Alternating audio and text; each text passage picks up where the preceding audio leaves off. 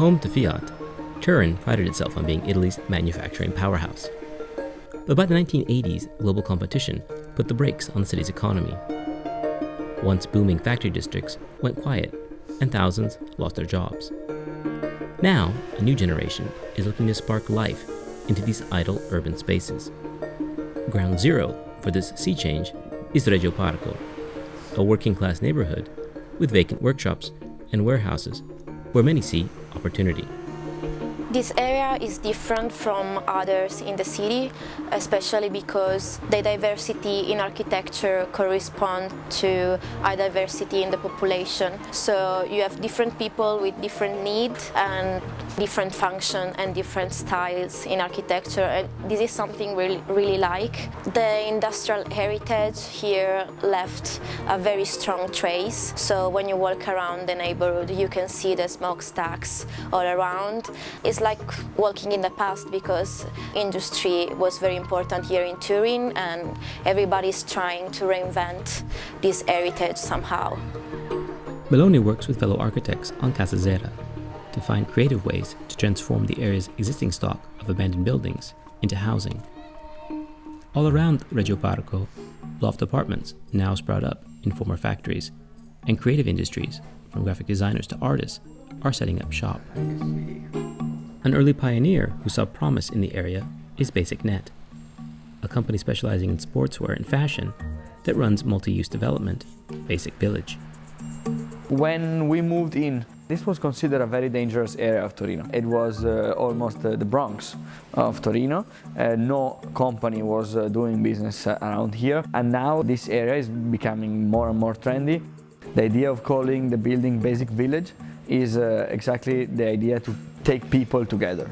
We opened the spaces downstairs so that people could uh, aggregate. So there's a shop, there's a bar, there's a restaurant, there's a supermarket, so that people can live this building as an open place, as a village, exactly as the name says.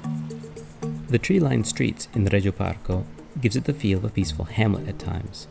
One of the neighborhood's links to the past are a handful of long-established cafes and sweet shops, including the award-winning chocolate maker Guido Gobino.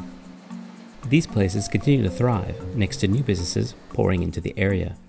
And while many trades and workshops are still dormant, newcomers like Pi Bikery, a popular brunch hangout that makes and repairs bicycles, look to revive old traditions.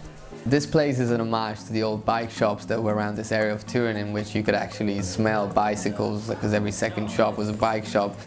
Turin in the 70s was made out of little shops in which people used to work on their passions. This area of Turin is a small town in which everyone knows each other, everyone's friends. I think that we are building a community because it started out as a meeting point for friends and now it became already a meeting point for the whole neighborhood and also a lot of people from outside is coming because they like the vibe that is spreading out here.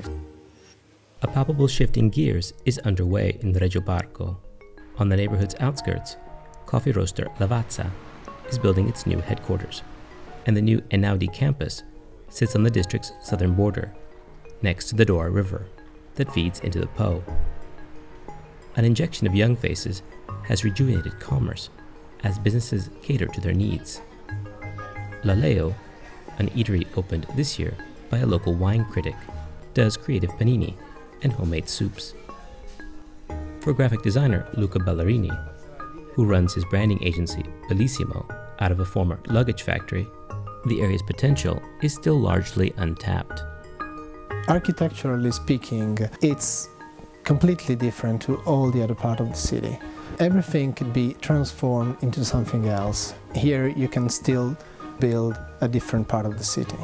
This is a huge benefit you get from this area, which is like not completed. So you have the urge also to contribute yourself.